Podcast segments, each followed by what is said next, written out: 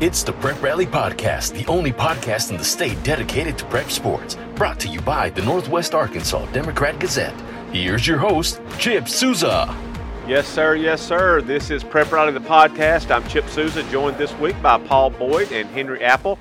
Ricky Fires is a little under the weather. We won't disclose what his illness is, but I think he's got an ingrown fingernail. Well, get get better, Ricky. Come on, we need you back We're here. we're, we're hoping he can uh, recover from that after a couple of weeks and uh, and, and get better. And uh, you know, the ingrown to- uh, fingernails can be tough. You know, they can they can they can have lingering effects. Yes. Yeah. So uh, so Hey, we're going to rodeo though. That's right. That's right. So Ricky is not here today, but we're going to wing it. We're uh, like Henry said, we're on a wing and a prayer, and I'm winging, and Henry's praying. So so here we go. So we got a little high school sports to talk about this week. Uh, we had a seven on seven tournament over at Siloam Springs. This was the second. Uh, seven on seven tournament that we've had in the Northwest Arkansas area. The first one was in Alma the week before. Uh, this week was in Siloam Springs. So, uh, Henry, I know uh, our Graham Thomas from the Siloam Springs Herald Leader covered that for the Northwest Arkansas Democrat Gazette. And Sapulpa, uh, uh, Oklahoma came over and won that. They beat a, a pretty good Harrison team to win that championship. Yeah, a Harrison team who's going to have to do a little bit of retooling. Lost a great offensive weapon last year in Cole Keelan. Yes. But now here's Logan Plumley. He's Yep. ready to step in and assume the duties. So here we go again. Now, the Goblins will be tough again. They will be tough again. And like they say way up there in Harrison, we don't rebuild, we reload.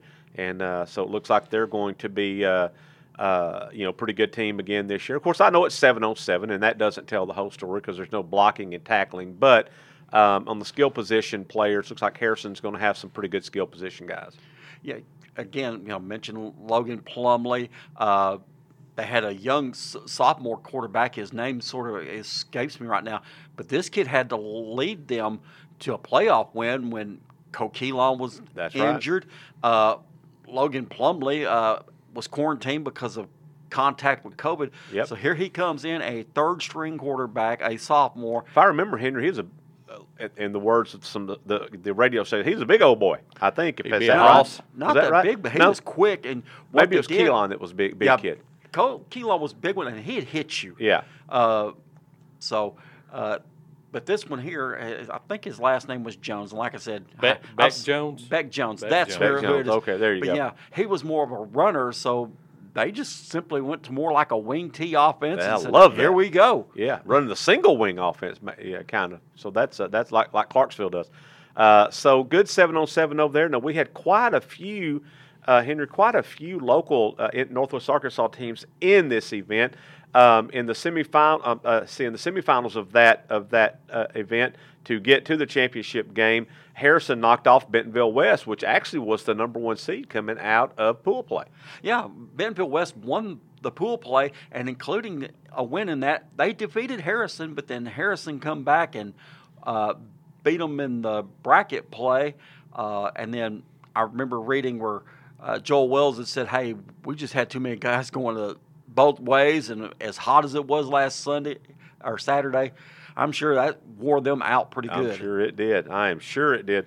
And then in the other semifinal, Sapulpa, Oklahoma uh, beat Springdale. Now, Springdale, um, they rallied. I don't think they played that well in pool play, but when it got to bracket play or tournament play, they kind of turned it on and uh, and and won several games to reach the semifinals. But Sapulpa laid it on them pretty good in the semifinals, and then they beat. Harrison in the finals, 36 to 18, to win that. Uh, I think they're calling it the state line shootout, is what they called it. Yeah, a lot of uh, not only local teams, but some coming over from Oklahoma and making a nice little event and, and something that can help them out during the summer because it's not going to hurt them any unless, Absolutely. Uh, of course, you lose a player by a freak injury or something like that, which I didn't hear of any like that. I didn't either. I didn't either. So that's wrapped up uh, the uh, the Siloam Springs State Line Shootout seven on seven. Now, Paul, uh, tomorrow on Thursday is going to drive up across the border to Missouri. Missouri. Missouri. exactly. Got to talk like the natives there. Missouri up to Branson, which doesn't need state name after the end of it. Everybody knows where Branson is. That's right. Uh, he's going to go up there, and they're going to have uh, after, of course, last year after everything was shelved for co- you know COVID reasons. This year it's back, and Paul, you went up there a couple of years ago and covered this event. I've, I've been a couple of times. It's a good event. They do a really good job. It's a 24 team event, and you know, I I think I can't. There are about half a dozen Arkansas schools up there. Uh, I think Rogers is going to have two teams in there, and I think Alma's going to have two teams.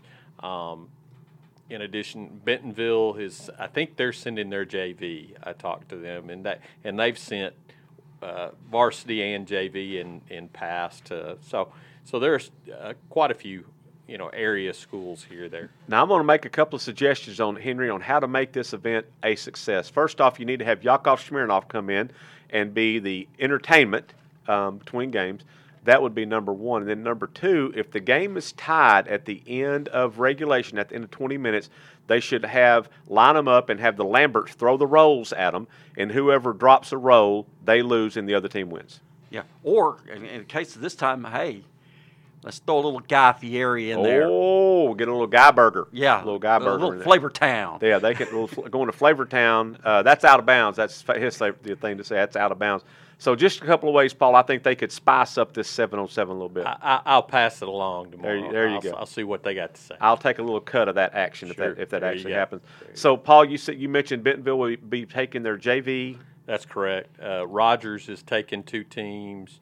Uh, Harrison's taking a team. Alma's taking two, teams. Two teams. okay. Uh, Gentry, I think I think there's one more I'm missing, but Okay. I know Gentry is also going to be there. So there's there's about six Arkansas schools, but 24 total. And this will be at Branson High School. Branson High School, correct. Okay. Nice, very nice complex. I mean, they got an area there where they got about area for it's it's similar to what Shiloh Christian does. Okay. They've they've got a good area where it's it's a little spread out, but they've got you know six or eight different fields. Practice fields and Correct. things like that that they'll yes. play on uh, before they get into, I guess, the tournament play. Yeah. Paul, what time's that going to start on Uh, Thursday? start at two o'clock uh, and go all afternoon. So you know they they're saying the championship game at six forty five, probably ish.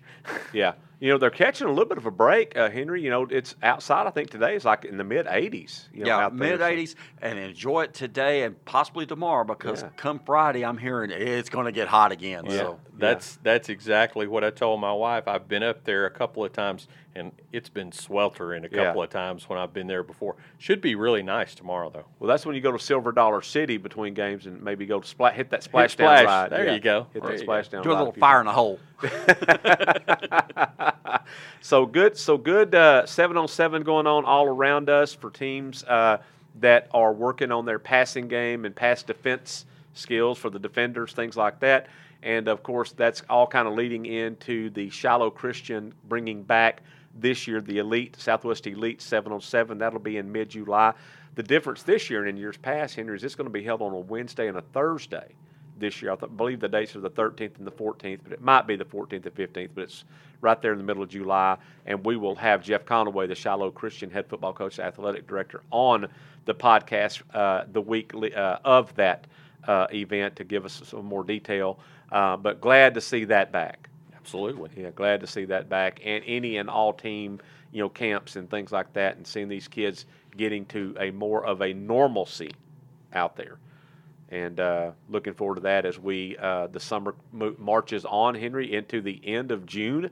This, you know, we're right at the end of June. Next week's the end of June. Can you believe it's gone that fast? It, it's hurtling just quickly, going about as fast as Isaiah Sategna can run. There, ooh, and that's fast. And, Yeah. and that's a great segue. We're going to talk a little bit of Isaiah Sategna. Um, he uh, had committed to, and of course, he's the Fayetteville wide receiver and a track star. Um, and but he didn't run track that much this year. He's still, you know, coming off an injury from football. But um, by some accounts and some uh, of ser- recruiting services have him as the number one prospect in the state of Arkansas.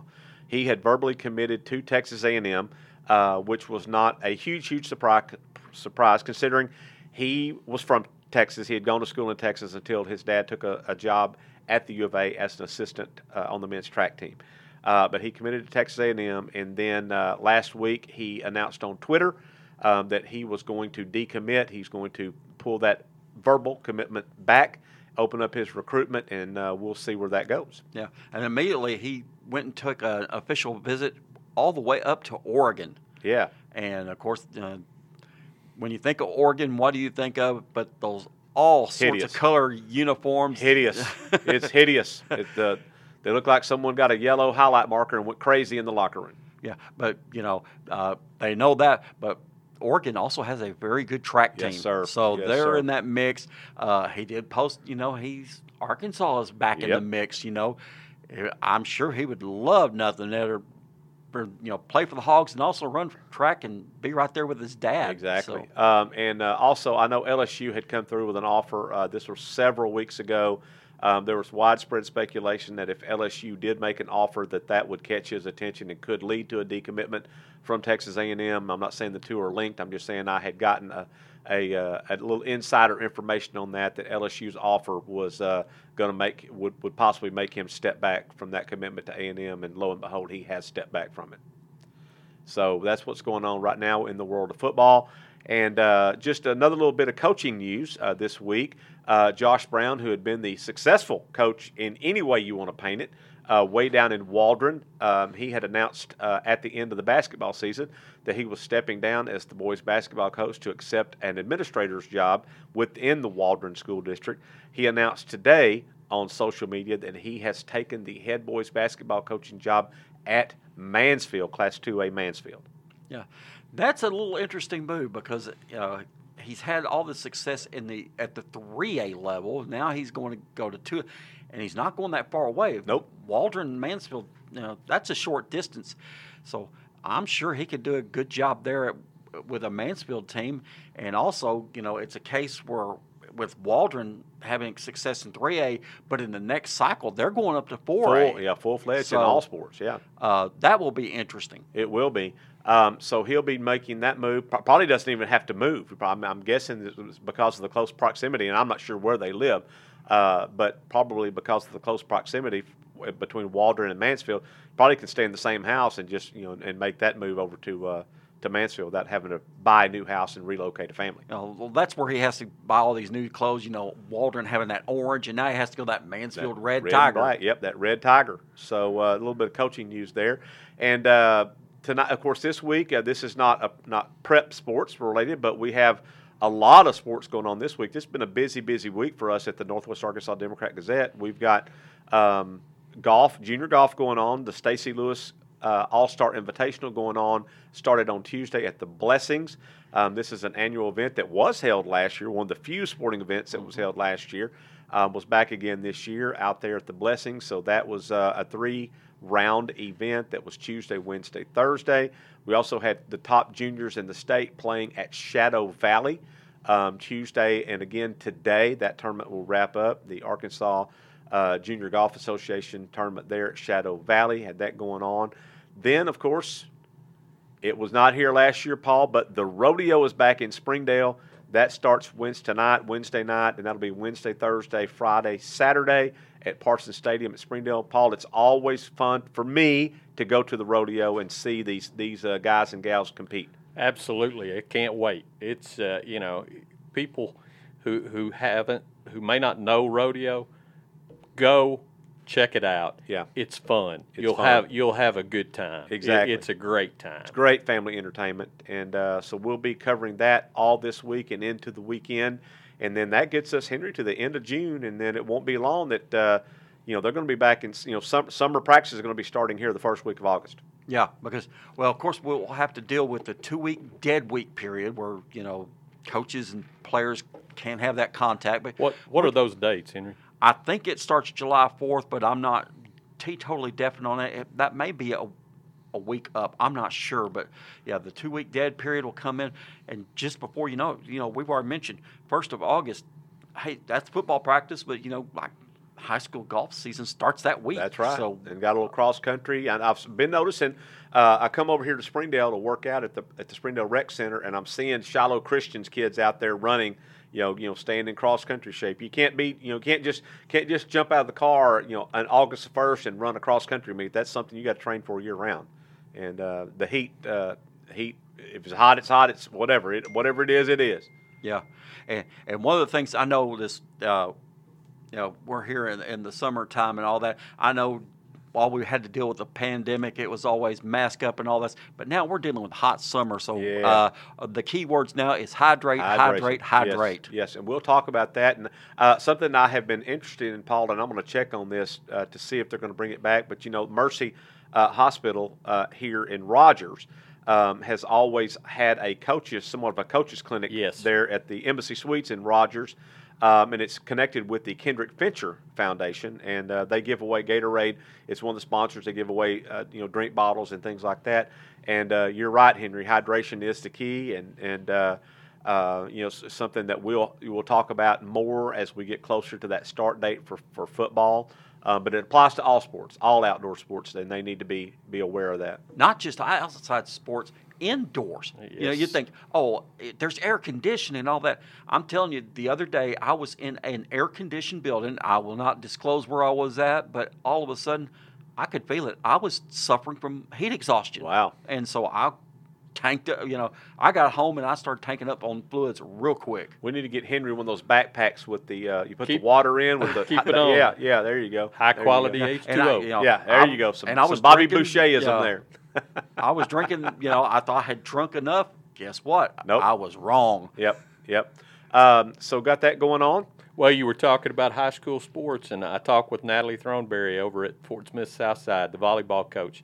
She's they're going to host a play day, and, and she said, fingers crossed, Paul, that the the uh, new Oh, arena yeah. will be ready. So they would host, and that's scheduled for late this month. So for those of you who don't know, um, we've talked about this a little bit, but Fort Smith North Side and Fort Smith South Side both will have new basketball arenas.